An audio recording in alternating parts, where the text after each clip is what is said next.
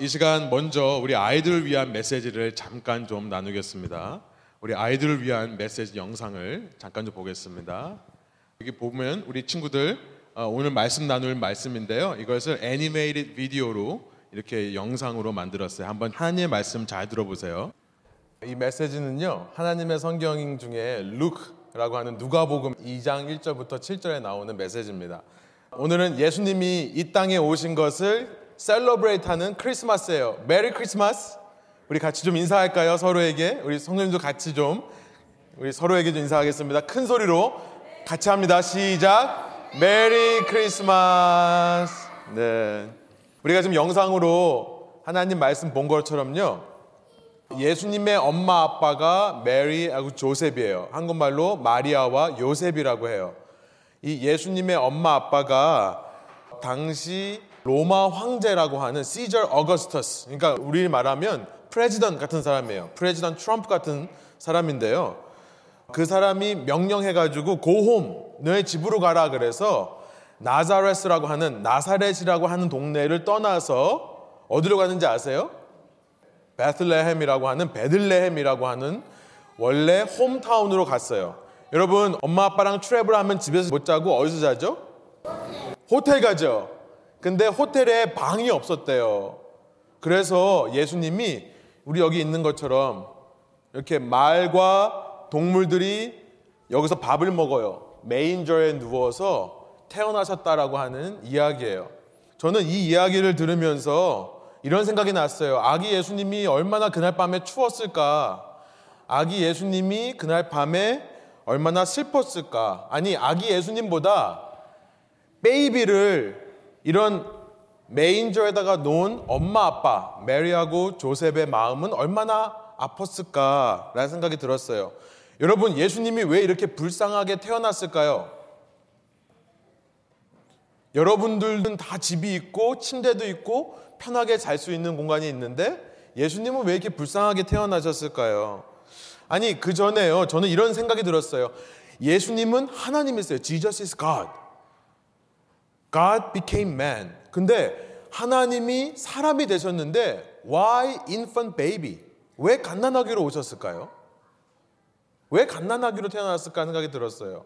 왜 이렇게 힘없고 약한 아기의 모습으로 왔을까? 여러분 아기 기억나요? 아기의 모습 보여줄래요? 누구죠? 예, 엊그저께 태어난 우리 중에 가장 fresh한 skin을 가지고 있는 가장 예, newest member of our church 휴고예요. 미정자매 아들이에요. 근데 예수님이 이 땅에 오시는데 저런 baby 힘없고 약한 baby 집도 없어가지고 저런 메인저에 누워야 되는 베이비로 오셨다는 거예요. 왜 그럴까요? 여러분 목사님 보세요. 목사님은 키가 크죠? 아니에요? 목사님 잘생겼죠? 힘 세 보이죠? 목사님도요, 여러분들처럼 어린아이 시절이 있다는 거 아세요? 목사님도 한때는 베이비였어요. 사진 좀 보여주겠어요? 제가 공개 잘 안 하는 건데. 저도 옛날에 이런 때가 있었어요. 여러분, 지금 제가 여러분 앞에 와서 이렇게 말씀을 전하는데 제가 아니라 저기 있는 제가 와서 여러분한테 말씀을 전하면 여러분 듣겠어요? 뭐라는 거야? 똑같은 친구가 왜 이런 얘기를 해? 이렇게 하겠죠. 저는 이런 생각을 했어요. 하나님이 God came to the earth. God became man. 근데 목사님처럼 이렇게 크고 다 성장한 어른으로 왜 오지 않고 baby로 왔을까 하는 거예요. baby 말을 들을까요, 누가? baby 말을 누가 귀 기울여 들을까요? 이렇게 목사님처럼 어른이 얘기해야 듣죠. 그죠? 왜 그렇게 했을까 생각이 들었어요. 여러분 왜 그랬을 것 같아요? 왜 예수님이 여러분보다도 더 어리고 조그만 baby로 왔을까요? 그것은요, 여러분을 사랑하기 위해서 그래요. Because he can love you in that way. 여러분을 사랑하기 위해서 그래요. 여러분, 예수님이 이 땅에 오셨는데 저 같은 어른으로 뿅 하고 이렇게 왔다 그러면 여러분 제가 저런 베이비 시절을 겪지 않았으면 여러분을 이해할까요? 왜 지금도 여러분이 가만히 안 있고 몸을 이렇게 비비 꼬고 있는지. Why you guys don't let the freezer doors alone. 여러분 냉장고 문 정신없이 열죠 집에서. 목사님이 여러분의 시절을 겪지 않았으면 여러분을 understand 할 수 있을까요? 여러분은 왜 이렇게 crazy for candies? 왜 이렇게 캔디 먹고 싶어서 난리 난리 하는지. 여러분 크리스마스 하면 캔디 먹고 싶죠? 그죠? 근데 목사님이 여러분 시절을 잊지 않았으면 여러분을 이해하지 못하겠죠. 목사님은 얘네들 왜 이러지? 왜 가만히 있지 못하고 자꾸 몸 비비 꼬고 있지? 겨우 15분밖에 안 지났는데? 이렇게 생각을 하겠죠. 예수님께서 갓난 아이로 오셨기 때문에 여러분보다 더 조그만 아이로 오셨기 때문에 그러면서 여러분과 똑같은 모습으로 성장해서 목사님 같은 어른이 되었기 때문에 여러분의 모든 삶을 이해할 수 있는 거예요. understand 할 수 있는 거예요. 우리 주원이가 왜 자꾸 코를 파는지 예수님이 이해할 수 있는 거예요. 여러분 이해할 수 있어야 understand 할 수 있어야 사랑할 수 있죠. 우리는요 understand 하지 못하는 사람 사랑하지 못해요. 저 사람 왜 저러지? 쟤 왜 저러지? 이러면 사랑할 수가 없어요. 예수님은 여러분 시절을 다 겪으면서 여러분을 사랑하기 위해서 아이로 왔다는 거예요. 그것도 우리들 중에 가장 불쌍한 아기로 오셨어요. 호텔 룸도 없어서 저런 메인저에 누워 있는 예수님으로 오신 거예요. 그런 예수님께서 나중에요. 여러분의 죄를 위해 죽고 born again 다시 태어나셔서 하늘로 올라가셨을 때는 이 세상 어떤 사람들보다 더 큰 분이 되셨어요. 더 높은 사람이 됐어요. 가장 낮은 곳에서 가장 큰 곳까지 계시는 분이에요. 그렇기 때문에 이 세상에 있는 가장 작은 베이비서부터 가장 큰 사람까지 다 이해하고 사랑할 수 있는 거예요. 여러분, 여러분들이 아까 찬양했어요. 무슨 찬양했죠? 제가 써봤어요. 하나님 사랑 기억할 때 뭐 한다고요? 내 마음 지킬 수 있다고요. 여러분, 여러분을 그렇게 사랑하시는 예수님의 그 사랑을 꼭 기억하세요. 그래서 그 사랑을 여러분 마음속에 꼭 갖고 사세요. 여러분, 예수님은요, 이 세상 누구보다 여러분을 사랑하세요. 여러분을 사랑하시기 위해 여러분보다 더 작은 갓난아기로 이 땅에 오신 거예요. 우리 그 예수님의 사랑을 늘 기억하는 우리 친구들 되세요. 아멘. 네, 함께 기도할게요.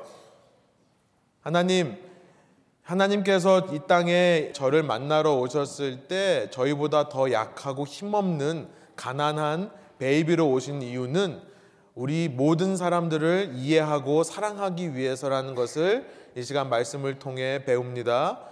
우리를 그렇게 사랑하시는 예수님, 우리를 위해서 이 낮고 낮은 곳으로 오신 예수님을 저희가 마음속에 늘 기억하고 그 예수님 사랑하는 제가 되게 해주세요. 예수님의 이름으로 기도합니다. 아멘. 네, 그러면 이 시간에는 저에게 주시는 하나님 말씀을 또 나누겠습니다. 우리 함께 잠깐 일어나실 수 있으면 일어나셔서 우리 오늘 읽어주신 하나님 말씀을 읽기를 원하는데 에베소서의 마지막입니다. 에베소서 6장 18절에서 24절까지의 말씀. 일어날 수 있는 분들은 일어나셔서 함께 읽도록 하겠습니다. 저 여러분이 한 절씩 번갈아가면서 읽고 마지막 절 함께 읽겠습니다. 에베소 6장 18절의 말씀입니다. 모든 기도와 간구를 하되 항상 성령 안에서 기도하고 이를 위하여 깨어 구하기를 항상 힘쓰며 여러 성도들을 위하여 구하라. 또 나를 위하여 구할 것은 내게 말씀을 주사 나로 입을 열어 복음의 비밀을 담대히 알리게 하옵소서 할 것이니 이 일을 위하여 내가 쇠사슬의 메인 사신이 된 것은 나로 이 일에 당연히 할 말을 담대히 하게 하려 하심이라. 나의 사정 곧 내가 무엇을 하는지 너희에게도 알리려 하노니 사랑을 받은 형제요 주 안에서 진실한 일꾼인 두기고가 모든 일을 너희에게 알리리라. 우리 사정을 알리고 또 너의 마음을 위로하기 위하여 내가 특별히 그를 너희에게 보내어노라. 아버지 하나님과 주 예수 그리스도께로부터 평안과 믿음을 경험한 사랑이 형제들에게 있을지어다 함께 읽겠습니다. 우리 주 예수 그리스도를 변함없이 사랑하는 모든 자에게 은혜가 있을지어다. 아멘. 함께 앉으셔서 말씀 나누겠습니다. 하나님의 전신갑주 다섯 번째 시간으로요. 그리스도인의 교회 생활이라는 제목으로 어, 말씀을 나누고 아마 이 메시지가 에베소서의 말씀을 마무리하는 결론이 될 것 같습니다. 우리가 계속해서 지난 4주 동안에 나눠왔던 얘기가 어, 영, 예수님을 믿는 신앙이라고 한다면 every Christian faces spiritual warfare. 예수님을 믿는 신앙이라고 한다면 영적 전쟁에 있다.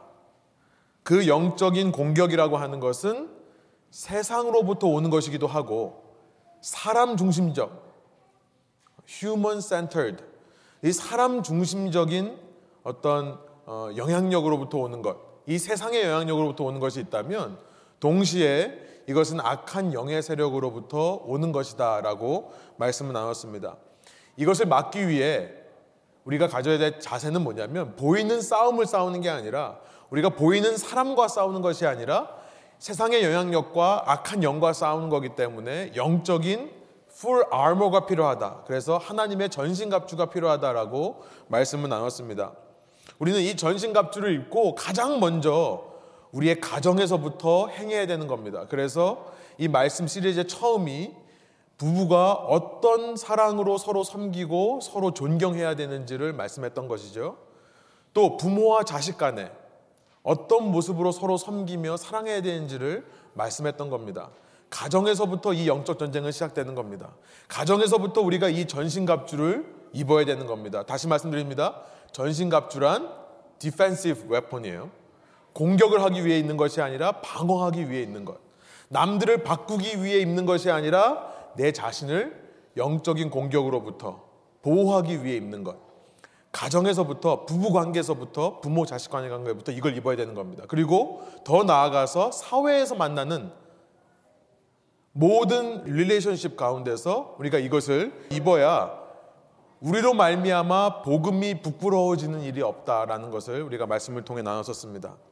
그리고 오늘 이제 마지막 시간으로요. 이 영적 전쟁에서 승리하기 위해 이 전신갑주 외에 신자들에게 주어진 것이 또 하나 있다는 것을 마지막으로 나누기를 원하는데요. 그것은 바로 공동체라는 겁니다. 교회라는 이름의 신앙 공동체예요. 영적 전쟁, spiritual warfare라고 할 때 우리는 이전에 예수님을 알기 전에 우리는요. 전쟁터가 있는 전쟁이 하는지도 모르고 그냥 길바닥에 누워서 잠자던 사람과 같습니다.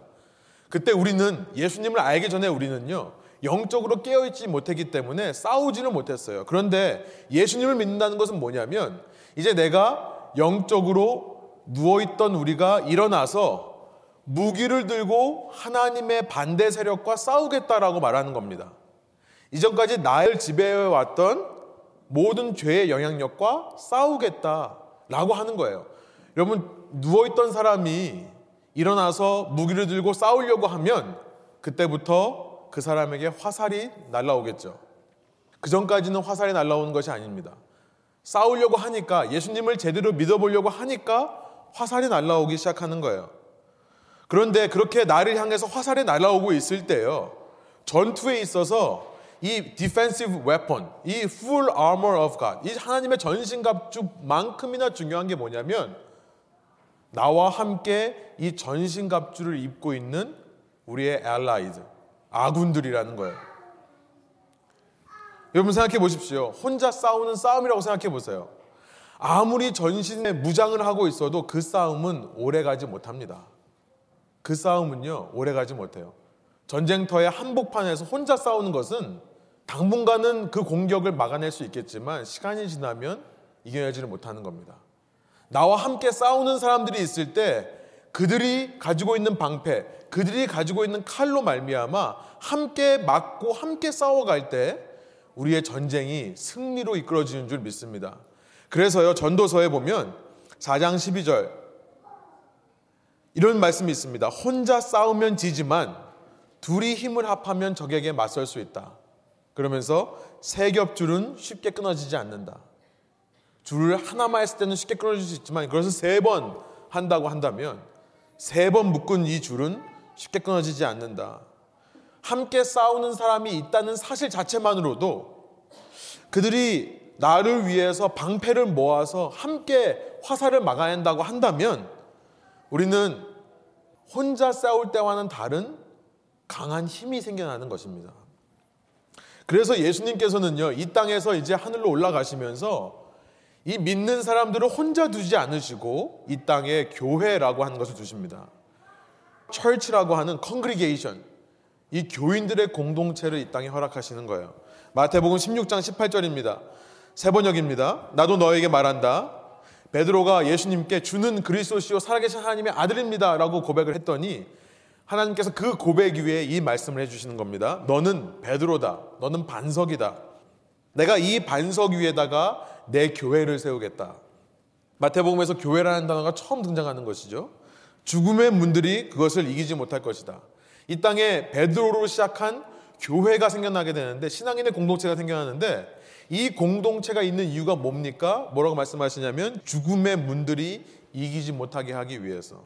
문이라고 하는 것은 어느 건물의 문이라고 하는 것은 아주 중요합니다. 그래서 그것은 그 전체의 능력과 힘을 상징하는 겁니다. 죽음의 힘이, 죽음의 능력이 교회 때문에 이기지 못하게 된다. 라고 말씀하시는 거예요. 여러분 교회가 있기 때문에 우리는 영적으로 승리할 수 있고요. 교회로 말미암아 우리는 이 영적 전쟁에서 이길 수 있는데요. 오늘 말씀을 통해서 교회의 어떤 모습이 우리로 하여금 영적 전쟁에서 승리하게 하는가 그 영적 전쟁의 공동체적인 비결을 우리가 살펴보려고 합니다. 첫 번째 오늘 말씀을 보니까 교회로 말미암아 우리가 영적 전쟁에 승리하는 이유는 뭐냐면 교회는 기도로 무장된 곳이기 때문에 그렇다라는 것을 말씀하십니다. 그러니까 기도라고 하는 특별히 중보기도라고 하는 것이 교회에서 이루어지기 때문에 그 중보기도의 힘으로 우리가 영적 전쟁에서 승리하게 된다라고 말씀을 하는 거예요. 우리 18절과 19절 다시 한번 한 목소리로 읽어 보겠습니다. 모든 기도와 간구를 하되 항상 성령 안에서 기도하고 이를 위하여 깨어 구하기를 항상 힘쓰며 여러 성도를 위하여 구하라. 또 나를 위하여 구할 것은 내게 말씀을 주사 나로 입을 열어 복음의 비밀을 담대히 알리게 하소서 할 것이니 이 18절은요 앞서 말씀드렸던 17절까지의 내용과 바로 이어지는 겁니다. 하나님의 전신갑주에 대해서 우리가 나눴었는데요. 그 전신갑주의 완성이 뭐냐면 기도라는 거예요. 기도다. 성령 안에서 항상 기도하는 것. 여기 보면 항상 기도하라고 되어 있습니다. 특별히 깨어서 혼자만을 위해 기도하는 것이 아니라 성도들의 인내를 위해 기도해라. Pray for the perseverance of the saint. 성도들의 인내를 위해 기도하라. 이렇게 되어 있습니다. 이 성도들이 모여있는 공동체를 이루는 한 사람 한 사람의 영혼들이, 교인들이 이 영적 전쟁에서 승리할 수 있도록 기도하는 겁니다. 시험에 들지 않게, 악에 빠지지 않게, 끝까지 진리의 허리띠를 띠고 살 수 있게. 진리의 허리띠라고 하는 그 신실한 삶의 원동력. 끝까지 의의 호심경 breastplate 이 righteousness라고 하는 의의 호심경을 붙일 수 있게 끝까지 이들의 관계가 보호되게. 평안의 복음의 신으로 담대하게 살아가도록 어딜 가든지 어느 땅을 걸어가든지 평안하며 담대함을 잃지 않도록. 믿음의 방패를 어떤 경우에도 내리지 않도록 기도하는 겁니다. 구원의 투구로 한 번 받은 구원에 대해서 정죄하거나 의심하지 않도록 말씀의 검으로 사탄의 유혹을 맞서 싸우도록 성도가 성도를 위해 함께 기도할 때 그때 이 공동체를 통해 영적 전쟁의 승리가 완성된다는 겁니다. 여러분 그래서 2차 대전 때 독일의 신학자이자 목사였던 디트리히 본회퍼라고 하는 독일의 유명한 목사님이십니다. Life Together라는 책에서 그는요, 당시 그리스도인들을 핍박하던 이 나치의 세력을 어떻게 우리가 맞설 수 있는가에 대해서 오직 한 가지밖에 없다고 얘기를 하면서 이렇게 얘기합니다. 나치의 핍박 속에서 교회가 보호받을 수 있는 유일한 방법은 서로를 위해 중보기도 하는 거다. 특별히 사도 바울은요, 오늘 말씀을 보니까 나를 위해 기도해달라고 요청을 합니다. 지금 사도 바울은 복음을 전하다가 로마의 감옥에 갇혀 있는 상황입니다. 그 감옥 속에서 쇠사슬에 매어 있다라고 얘기를 해요. 사역자를 위해 교회의 지도자를 위해 기도해 달라. 사탄의 공격은요. 이 공동체가 유지가 되면 이 교회라고 하는 영적인 공동체가 유지되면 힘을 쓸 수 없다는 것을 알기 때문에요. 이 공동체에서 넘어지기 쉬운 사람들을 공격하는데요. 저는 그렇게 생각합니다. 앞에 서 있는 이런 목회자, 지도자들이 걸려 넘어지기 쉬운 사람들이라 생각합니다. 그래서 그가 넘어지면, 이런 목회자들이 넘어지면 교회에 큰 영향력이 흘러가는 거죠. 상당히 타격을 입는 거죠.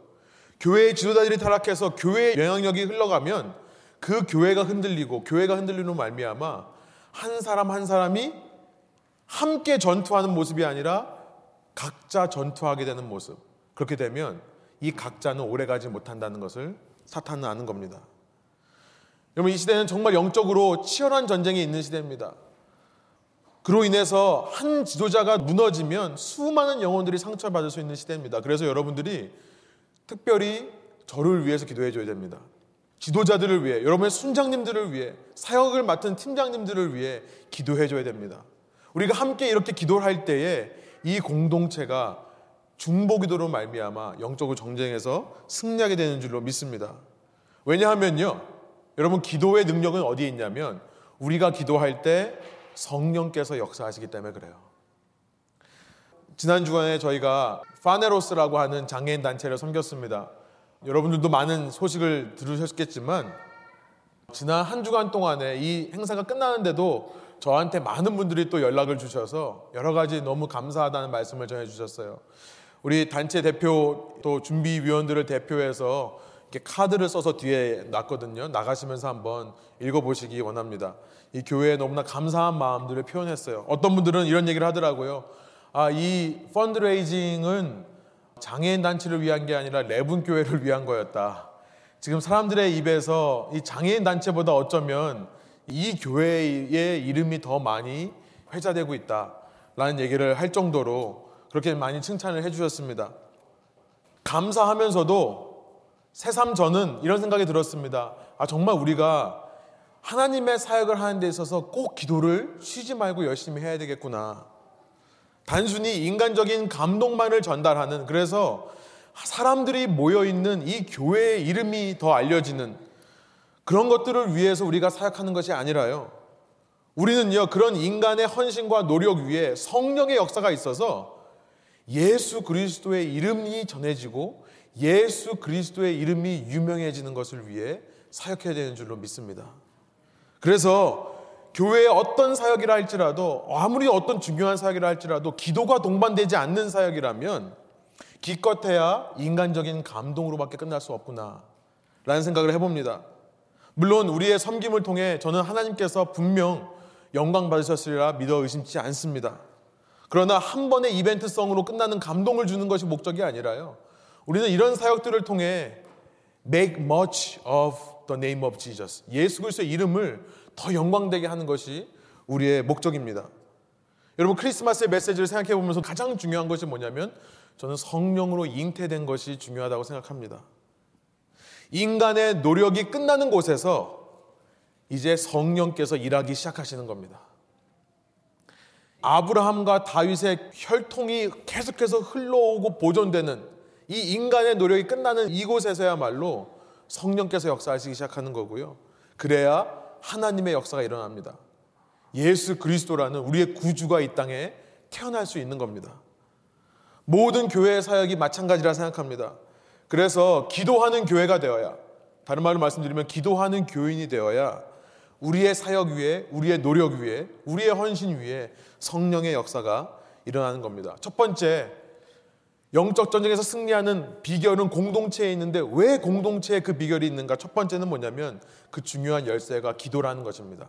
서로 기도를 하면서 성령 충만하고 서로 전신갑주를 입기 위해 기도하는 공동체가 될 때 우리 모두는 이 땅에서 영적인 승리를 이어갈 수 있을 것입니다. 동시에 그런 기도를 통해 성령께서 역사하시는 교회가 되는 것입니다. 이런 저희 교회 되기를 이 교회를 이루신 한 분 한 분의 여러분 성도님들 되시기를 축복합니다. 두 번째, 영적으로 교회가 승리하는 비결이 뭔가를 이 말씀을 통해 보니까 이렇게 기도하면서 이들이 하는 사역의 모든 목적과 사역의 모든 의도는 단 한 가지. 복음을 전하더라라는 것입니다. 19절과 20절 다시 한번 한 목소리 읽어보겠습니다.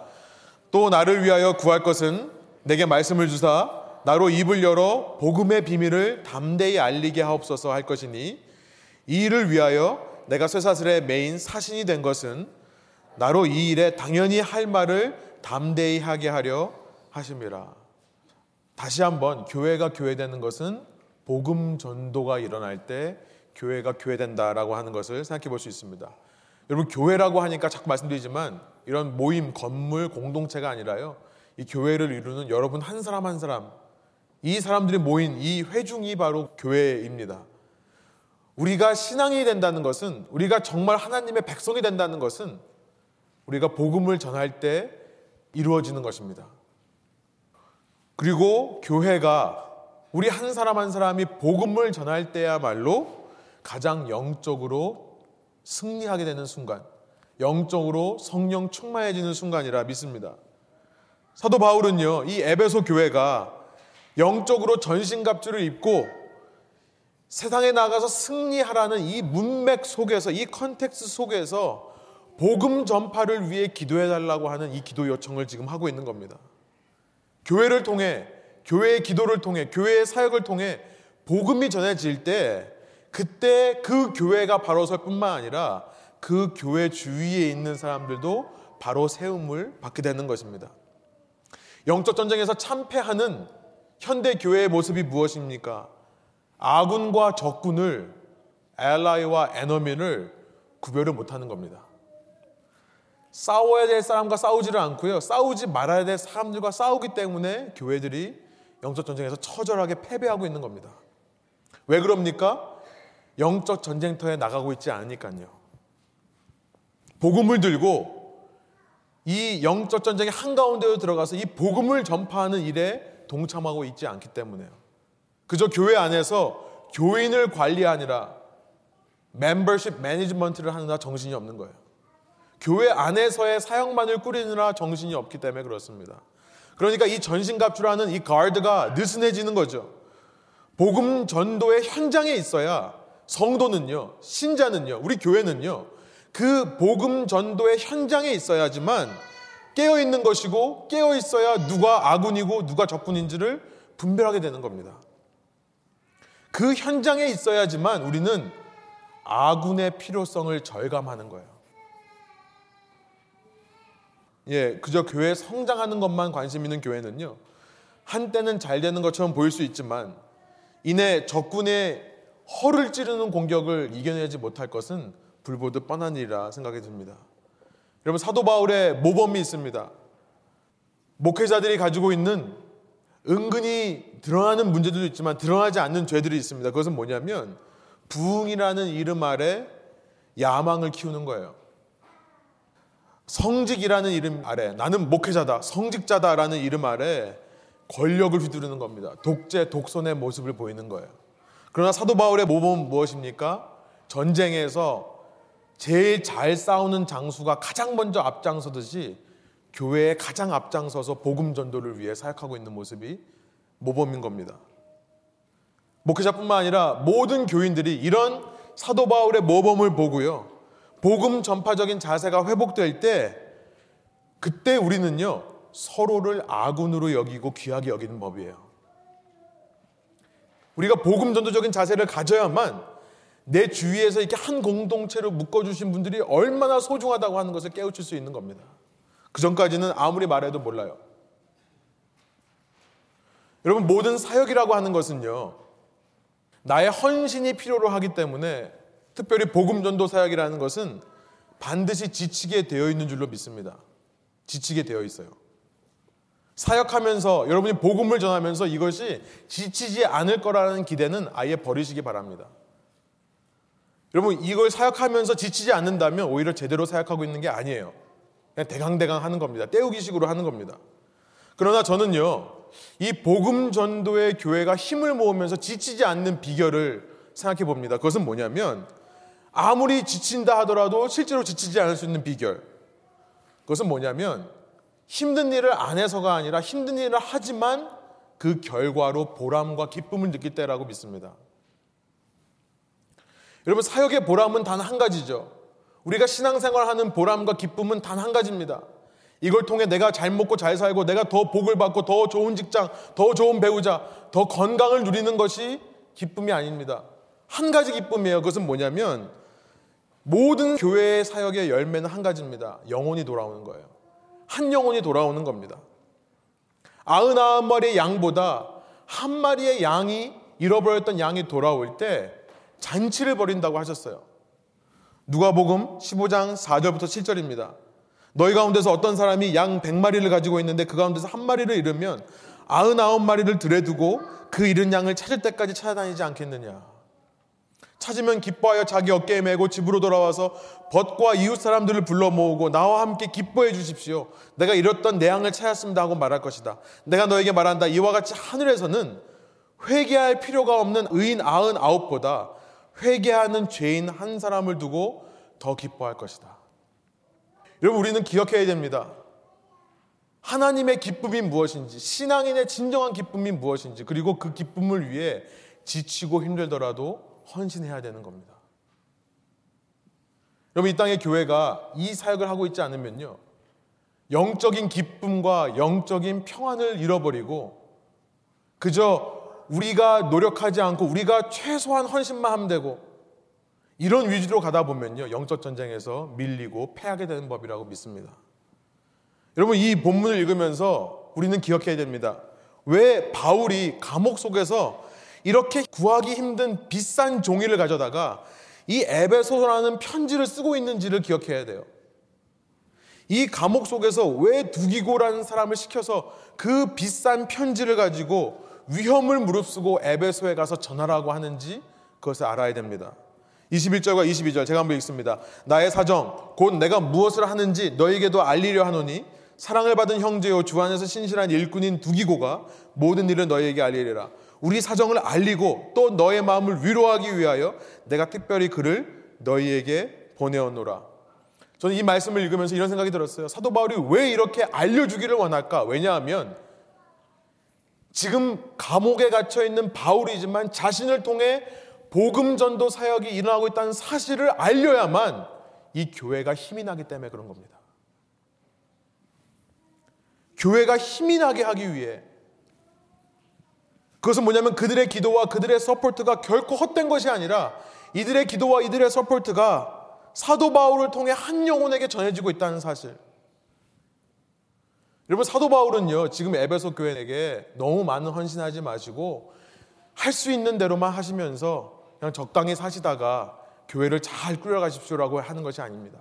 힘들어도 나와 같이 복음 전도를 하며 이 복음 전도에서 생겨나는 기쁨과 감격을 가지고 보람을 가지고 이 힘든 교회 생활들을 이겨내라라고 말씀하신 줄로 믿습니다.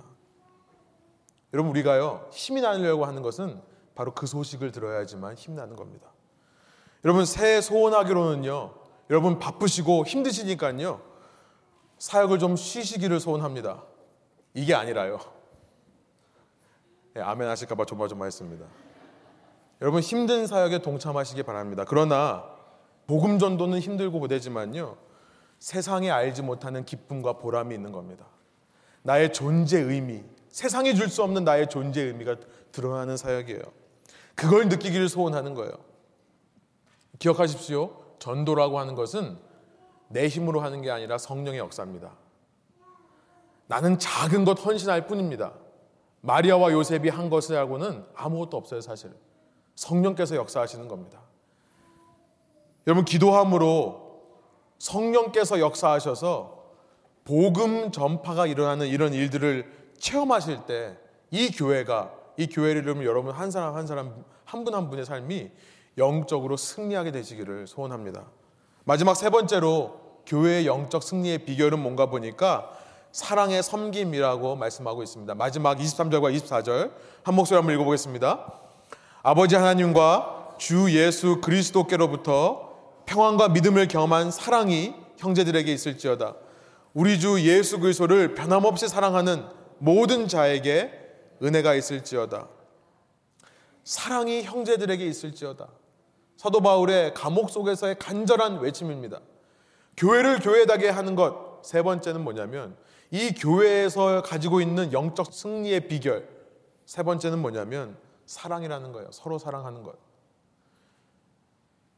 요한복음 13장 34절 35절 예수님께서 우리에게 남겨주신 새로운 계명을 우리가 기억하죠. 새 계명을 너에게 주노니 너희가 서로 사랑하라. 내가 너희를 사랑한 것 같이 너희가 서로 사랑하라. 너희가 서로 사랑하면 이로써 모든 사람이 너희가 내 제자인 줄, 내 교회인 줄 알리라. 여러분 사랑한다라는 말씀은 제가 계속 반복해서 드리지만 저희가 친교 시간에도 인사하는 거지만 사랑합니다라고 하는 표현은요. 당신을 높이기 원합니다라는 의미입니다. 당신을 높이기 원합니다라는 의미는 뭐냐면요. 내가 낮아지기를 원합니다라는 뜻이에요. 여러분 사랑이라고 하는 것은 상대방을 높이는 것이고 그러기 위해선 내가 낮아져야 됩니다. 내게 손해가 있어야 돼요. 내게 헌신이 필요한 겁니다. 사랑을 위해서는 헌신과 섬김이 없이는 사랑이 이루어지지가 않는 법이에요. 여러분 누가복음 2장에 우리가 아까 친구들과 나눴습니다만 이 누가복음 2장 1절부터 7절의 메시지를 보면서 정말 이해가 안 되는 하나님의 역사가 있어요. 자 다시 한번 빠르게 한번 세 번역을 읽겠습니다. 그때 아우구스투스 황제가 칙령을 내려 온 세계가 호적 등록을 하게 되었는데 이 첫 번째 호적 등록은 구레뇨가 시리아의 총독으로 있을 때 행한 것이 시행한 것이다. 모든 사람이 호적 등록을 하러 저마다 자기 고향으로 갔다. 요셉은 다윗 가문의 자손이므로 갈릴리의 나사렛 동네에서 유대에 있는 베들레헴이라는 다윗의 동네로 자기의 약혼자인 마리아와 함께 등록하러 올라갔다. 그때 마리아는 임신 중이었는데 그들이 거기 머물러 있는 동안에 마리아가 해산한 날이 되었다. 마리아가 첫 아들을 낳아서 포대기에 싸서 그 위에 눕혀두었다. 영화에는 그들이 들어갈 방이 없었기 때문이다. 여러분 이상하지 않으세요? 하나님께서는요 나사렛에서 잘 살고 있는 마리아와 요셉을 베들레헴으로 옮기셔야만 했습니다. 왠 줄 아세요? 여러분 주보했습니다만 미가서 5장 2절부터 3절에 보면 하나님께서 예언자 미가를 통해 말씀하신 이 말씀을 이루어야 되기 때문에 그래요. 그러나 너 베들레헴 에브라다야 너는 유다의 여러 족속 가운데서 작은 족속이지만 이스라엘 다스릴 자가 내게서 내게로 나올 것이다. 이 미가서 5장 2절의 말씀을 이루기 위해 요셉과 마리아가 지금 임신 중인데요. 애가 낳기 전에 이들을 베들레헴이라는 원래 고향으로 옮겨야 됩니다. 그런데 하나님께서 사용하신 사람이 누구예요? 누구죠? 1절에 보니까 누가 보면 2장 1절 아우구스투스라고 하는 로마의 황제예요. 당시 모든 세계는 로마 왕국이 다스리던 사회입니다. 그러니까 이 세상의 높은 왕 중에 가장 높은 왕이 로마 황제 어거스투스였어요. 1대 로마의 황제입니다. 이 황제를 사용하셔서 뭘 해요? 칙령을 내려요. 칙령을 내려서 왕의 오더를 내려서 모든 사람은 go back to your hometown. 고향으로 돌아가라. 이렇게 세상 왕이라 할지라도 지금 무슨 말씀을 하는 겁니까? 하나님께서 sovereign God. 하나님께 주권이 있다는 겁니다. 하나님은 세상 왕도 오른쪽으로 가라면 오른쪽, 왼쪽으로 하면 왼쪽 컨트롤 할 수 있는 분이라는 거예요. 그런데 여관 주인을 컨트롤 못 해요. 그런 하나님께서요. 세상 황제는 다스리시고 지배하시는데 여관 주인은 컨트롤 못하는 것처럼 보이는 것이 이상합니다. 이상하지 않으세요? 왜 그럴까요? 이게 모순 아닙니까? 아니죠. 누가복음 2장 1절부터 7절이 보여주고 하는 이 크리스마스의 메시지가 뭡니까? 그런 온 세상의 왕들도 다스리시고 통치하시는 절대 주권자이신 하나님께서 이 땅에 오셨을 때 능력이 없어서가 아니라 일부러 구유에 놓였다는 것을 알려주기 위한 겁니다. 일부러요. 왜요?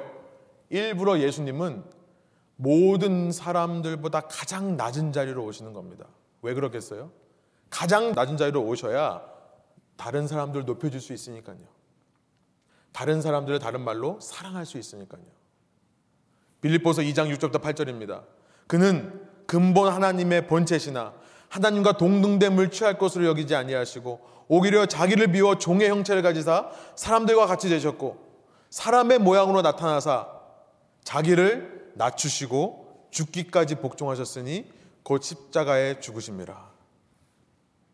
마가복음 10장 45절 마가복음 전체의 핵심 구절입니다. 인자가 온 것은 섬김을 받으려 함이 아니라 도리어 섬기려 하고 자기 목숨을 많은 사람의 대속물로 주려 함이라. 예수님께서 종으로 오시기 위해 우리보다 가장 낮은 곳으로 오시기 위해 이 세상 어떤 사람보다 낮은 곳을 상징하는 저 구유에 누이셨다는 것을 여러분 그 예수님의 사랑을 받은 사람들이 바로 교회입니다. 이 교회가요. 그 예수님을 닮아서 예수님처럼 낮은 데로 가고 그 낮은 자리에서 다른 사람들을 섬겨 줄 때 그때서야 세상 사람들이 너희가 제자인 줄 알리라 말씀하시는 거예요. 너희가 나를 따르는 크리스천이구나 세상에 알 거라고 말씀하시는 겁니다. 23절의 말씀 본문으로 돌아오면요. 그래서 아버지 하나님과 주 예수 그리스도께로부터 평안과 믿음을 겸한 사랑이 이 교회를 이루는 형제들에게 있기를 사도 바울이 간절히 소원하는 겁니다. 여러분 기억하십시오. 영적으로 승리하기 위해 우리가 가져야 될 자세는 낮은 자세입니다. 높아지면 떨어집니다. 낮아져야 누군가를 섬기고 사랑할 수 있습니다.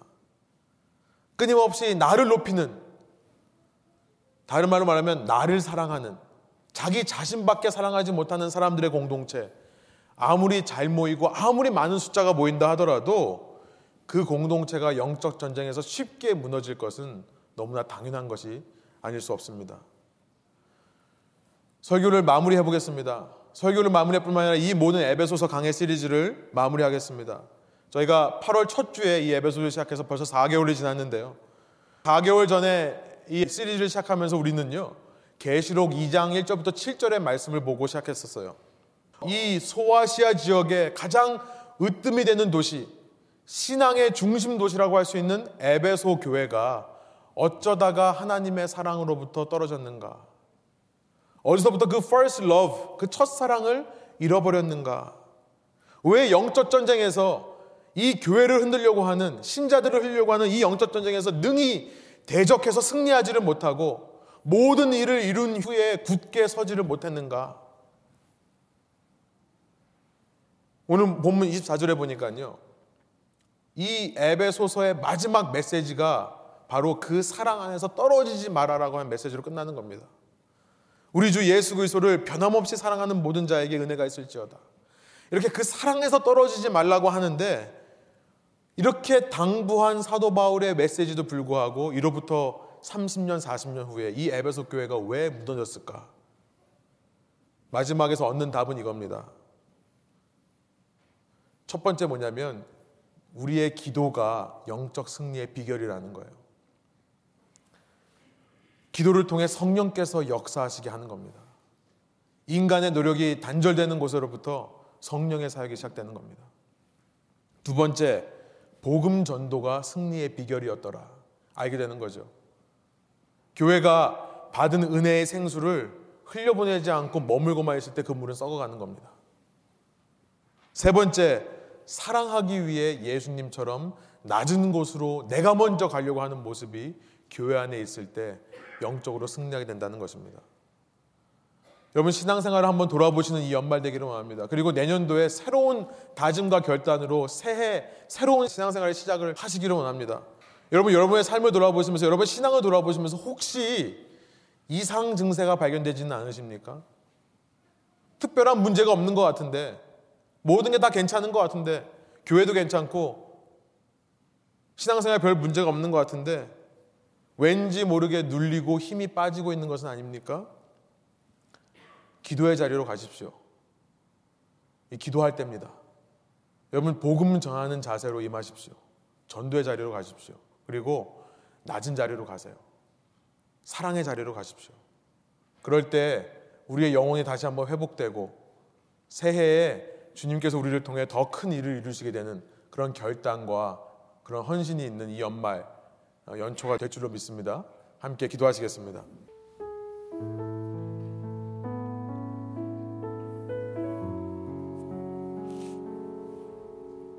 제가 기도하겠습니다. 하나님, 어, 이 시간 말씀을 통해서 어, 에베소 교회가 어디서부터 하나님의 사랑에서 떨어지게 되었는지, 어디서부터 영적 전쟁에서 실패하게 되었는지를 말씀을 통해 발견합니다. 주님이 다시 오신 크리스마스 이 대강절을 지내면서 저희 마음속에 성령의 역사를 기대하고 사모하는 기도가 회복되게 하여 주십시오.